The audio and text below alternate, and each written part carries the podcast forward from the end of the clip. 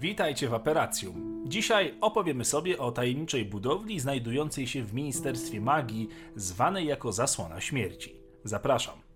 Zasłona Śmierci była barierą pomiędzy światem żywych a umarłych i przechowywana była w Departamencie Tajemnic w Sali Śmierci. Sala ta była dużym, prostokątnym, słabo oświetlonym pomieszczeniem przypominającym salę rozpraw w Izengamocie. W centrum znajdowały się zapadłe głazy o głębokości 20 stóp. Kamienie były rozmieszczone wokół niewielkiego podwyższenia, na które prowadziły stopnie. Na środku stała starożytna kamienna brama. Przesłonięta była czarną, lekko powiewającą płachtą. Komunikacja przez zasłonę wydawała się być niemożliwa, lecz gdy zbliżała się do niej żywa osoba, dusze zmarłych próbowały się porozumieć.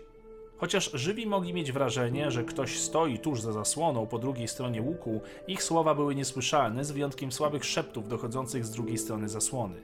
Kiedy żywa osoba próbowała się porozumieć, umarli starali się bardziej, a ich szepty stawały się głośniejsze. Gdy osoby, które słyszały szepty, wpatrywały się wystarczająco długo w sklepienie, wkrótce były nim oczarowane i zahipnotyzowane. Nieświadomie podążając w jego kierunku, zaintrygowani delikatnie falującą zasłoną i odczuwając bardzo silną skłonność do wspinania się na podwyższenia i przejścia przez nie, nie mieli świadomości, że okaże się to dla nich śmiertelne. Przejście przez zasłonę powodowało natychmiastową śmierć. Zasłona reagowała na przejście żywej osoby, trzepocząc przez chwilę jak na wietrze. Nie było możliwości powrotu ani wyciągnięcia osób, które przeszły na drugą stronę. Kiedy Harry, Ron, Hermiona, Ginny, Neville oraz Luna udali się do ministerstwa w 1996 roku, znaleźli się właśnie w sali śmierci. Oni również poczuli dziwne przyciąganie do zasłony. Hermiona jednak nalegała, by zachować ostrożność i ostatecznie całkowicie opuściła pomieszczenie. Bała się zasłony i uważała ją za nienaturalną. Choć nie miała pojęcia czym jest, czuła, że jest ona niebezpieczna. Jej rady nie zdały się na wiele. Harry, Luna, Ginny i Neville byli zahipnotyzowani zasłoną, prawdopodobnie dlatego, że wierzyli w jakiś rodzaj życia pozagrobowego i mogli oni usłyszeć zmarłych zaświatów. W filmie Bellatrix użyła na Syriuszu klątwy Avada Kedavra, zabijając go zanim przejdzie przez zasłonę.